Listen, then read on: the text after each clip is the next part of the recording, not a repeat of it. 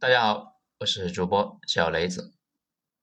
别再操心补课了，反正补了也考不上。文章来自于微信公众号“九编”，作者二号头目。这段时间呢，疯传说啊，如果取消了补课，最受益的是有钱人家的孩子，因为他们可以随便补。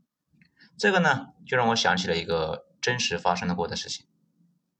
当年咸丰皇帝啊去校场验兵，就发现一个军官少了一条腿，就非常感动啊，就跟他说：“哎，来，快快快，跟大家说说你这条腿是在哪次战争中啊失去的，给大家讲一讲你的这个故事。”那个军官呢泪流满面，感动的说：“皇上，我这是天生残疾。”皇上都崩溃了呀！你你这天生残疾当你妈的军官呢？这个故事呢，经常用来描述大清后期的武备废弛。其实呢，现实世界里边，尤其在私有制社会里面，多正常的事啊！后代站在父辈的一个肩膀上耀武扬威，哪怕是残疾，照样呢是人模狗样。这有问题吗？这些年残废的富二代做的妖还少吗？只不过呢，时代变了，以前这一类人呢是称为啊纨绔子弟。现在啊，叫国民老公啊，越来越不要脸了。这个故事里面呢，傻子是那个皇帝。现实里面很多人也犯了这个错误，并不是所有人都在战场上拼出来的。你参加高考，千军万马过独木桥的目的呢？很多时候啊，目标就是别人的现状，不是吗？而且这些年呢，上层阶层呢，其实路线多的是啊，并不是一定要和普通人抢这碗饭。大家现在很在意的什么九八五啊、二幺幺之类的，主要是找工作的时候比较需要。如果不给别人打工，这玩意啊就没啥用。很多人生下来就没有准备啊做打工人，他们对学历的需求也就没那么大。从小呢，准备去混一个国外哲学啊毕业证什么的。此外，网络上还有句话说，北京父母呢。买了这个上千万的学区房，他孩子啊，将来就算考上了大学，能够赚出来这个数吗？这个账不是这么算的啊！这么算账的人都是小年轻，大部分呢经历过社会毒打并且茁壮成长的家长们算账的初衷，那就是买了一个稳定升值资产，顺便呢附上一个学位，有问题吗？这就算考不上，也可以享受房价升值的喜悦，有毛病吗？而且啊，财富到了一定的程度，玩法那就非常多了。比如在知乎上，呃，有个问题是这么说的：如何看待陈飞宇放弃美国国籍，加入中国国籍？这个回答呢，有很多人点赞。他这么说：这是生动的展现了一条标准的富贵人家的孩子的上学成长之路。有条件的家庭可以学习一下，出生在美国。在国内读完小学、初中，再出国呢上完高中，之后呢，再以外国人的身份轻松入读中国名牌大学，再然后根据需要选择继续保留美国国籍，或者是加入中国国籍，依靠正规的路线轻轻松松上名牌大学，这完全符合法律的规定，没有任何违法的地方，但依旧呢让人觉得有点不太舒服。这说白了，政策从来也不是针对有钱的人。一方面，他们人少，对整体的影响不大。现在国家的意思呢，是降低绝大部分人的军备竞赛烈度。毕竟，如果敞开了拼校外，大城市中产阶级的财力啊，能够把小地方普通人家庭那打的是抬不起头啊。而且，校外培训机构会把所有体制内的好老师都吸收出去。变成有钱人的专属教师。要知道，市场经济呢最擅长的就是分层，针对不同财力的人提供不同的服务。放任之前那种模式，他们呢就是要在校外重新搞一套教育体系，然后按照财力来决定入学。这如果体会还不深呢，大家看一看幼儿园，那就知道了。现在幼儿园呢比大学教育那贵的多得多。因为大学有补助，幼儿园很大一部分彻底私有化了。北京这边幼儿园呢，一年学费啊从两万到四十万不等，大学一年的学费呢也就五六千，而且这么折腾也没啥明显的产出，这就跟电影院所有人都站起来，都跟坐着呢也没啥差别，只是啊体验差了一大截。另外一方面，所说的政策限制的本质，都是啊拉高了成本。什么限制政策对有钱人来说呢的意义都不大。这个世界里边，钱才是真正的 bug 和漏洞，根本就堵不上。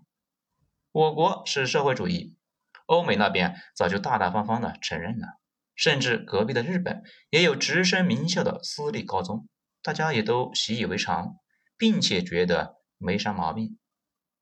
在讲这些呢，并不是要打击大家，而是说啊，这个世界上就是这么安排的，不然为什么大家都想做有钱人呢？因为大家都猜到了有钱人的快乐，但是体会不到有钱人的乐趣，所以第一个问题就解决了：有钱人不跟你们玩啊，你们也就别揪心了。这次政策呢，影响最大的其实就是中产们，也就是一年呢两口子能够赚个几十万的那一种。他们是同龄人中的佼佼者，但是赚的钱又不够保证下一代的丰衣足食，自己呢又是通过高考上来的，所以啊想重现一把昔日的胜利，这就跟日本呢把自己的最后挣扎起名为神风一样的。毕竟历史上一阵大风把蒙古海军吹到海里面去喂了鱼，从此日本人就得了一个叫做吹风翻盘的病。中产们也有一种啊学历崇拜。此外，补课对学霸和学渣们都没啥用。这为什么没有人把这层窗户纸给捅破呢？其实啊，学霸往往是父母啊操心最少的，父母操心最多的绝大部分那都是学渣。补课救不了学渣，国家呢禁止补课，绝对啊是为了大部分的家庭好，避免大家瞎花钱，这又没啥效果。结合我自己的经验以及查阅了一堆的论文，下边呢这个结论啊是没啥问题的。如果把高中的基础知识掌握扎实了，考个本科就没啥问题。也就是说呢，高考试卷上你把所有简单基础题都答出来了，并且呢弄对了，本科那就稳了呀。如果基础的东西都弄不明白，那些进阶题目那也是打酱油。这其实呢就衍生出一个问题。基础知识是老师课上讲的，你如果连这一部分都没有掌握，你上啥课外班呢？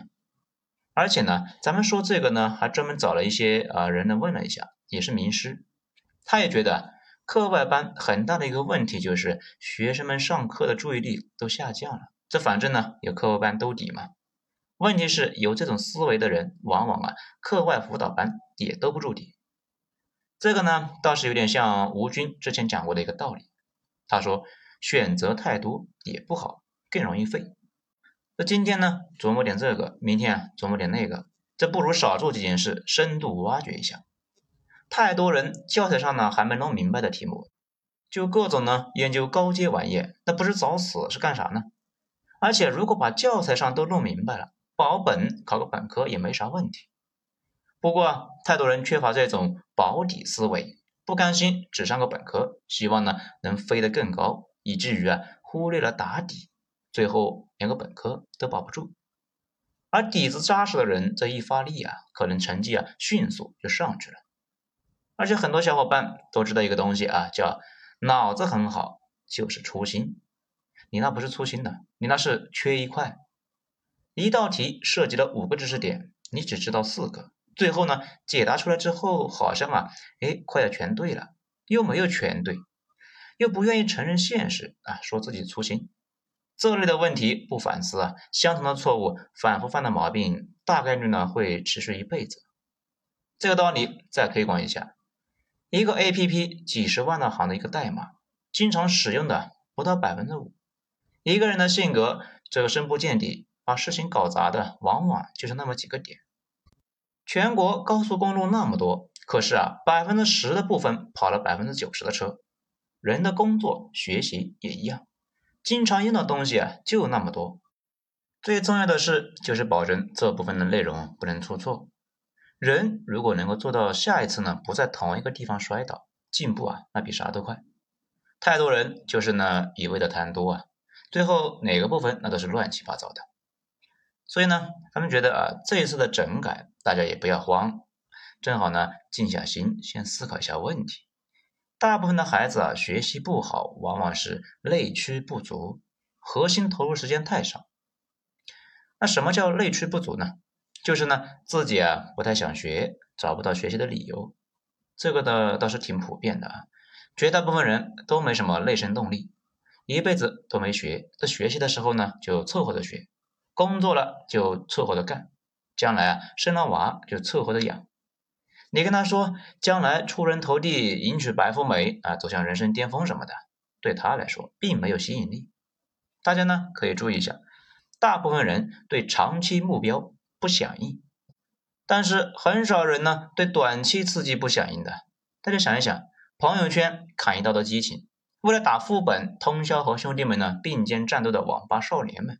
甚至啊，学霸们学习好，也不是因为立志要建设祖国、为人民服务，他们往往是从学习中获得了持续的短期成就感。这个呢，也就是为什么这些年各大公司这个激励机制呢，都改成了短期激励了。长期激励倒是可以选拔出那种大神，但是，绝大部分人都被筛掉了。从这件事呢，也能够看出来。大人都缺乏进取心，指望小孩，那简直是痴人说梦。这说完内驱，咱们再说一说啊，核心投入时间。这有一个啊，苏轼冷笑话啊，这么说的：他说，他们装作给我们发工资，我们装作上班。太多人呢，其实都在装作上学啊，大家也都懂。在学习这种事情呢，就不在于啊，你待在书桌旁边耗多久。而是呢，有多长的时间真实投入？太多人啊疯狂补课，其实啊真正投入的时间少得可怜。毕竟注意力就那么点，太过分散呢，可能哪一部分都不够用。这就类似于高考或者是工作这类的长期斗争，最后胜出的往往都是性格的胜出。考清华北大虽然脑子呢特别好，考个二幺幺主要的是性格和习惯。其实呢，咱们想说，九八五也是啊，性格和习惯。又怕呢，有些人不服。其实呢，上过的人都知道，并不需要太高的智商，养成好习惯，稳定的情绪，把预习、复习、认真的作业都做到了，这比啥都强啊！甚至那些公务员考试啊、律师资格之类的，大家可以去问一问考过的人，都不需要太强的脑子，那都是慢工出细活，每一步。走扎实了，然后自然而然就出成果。慢慢来，急也没用。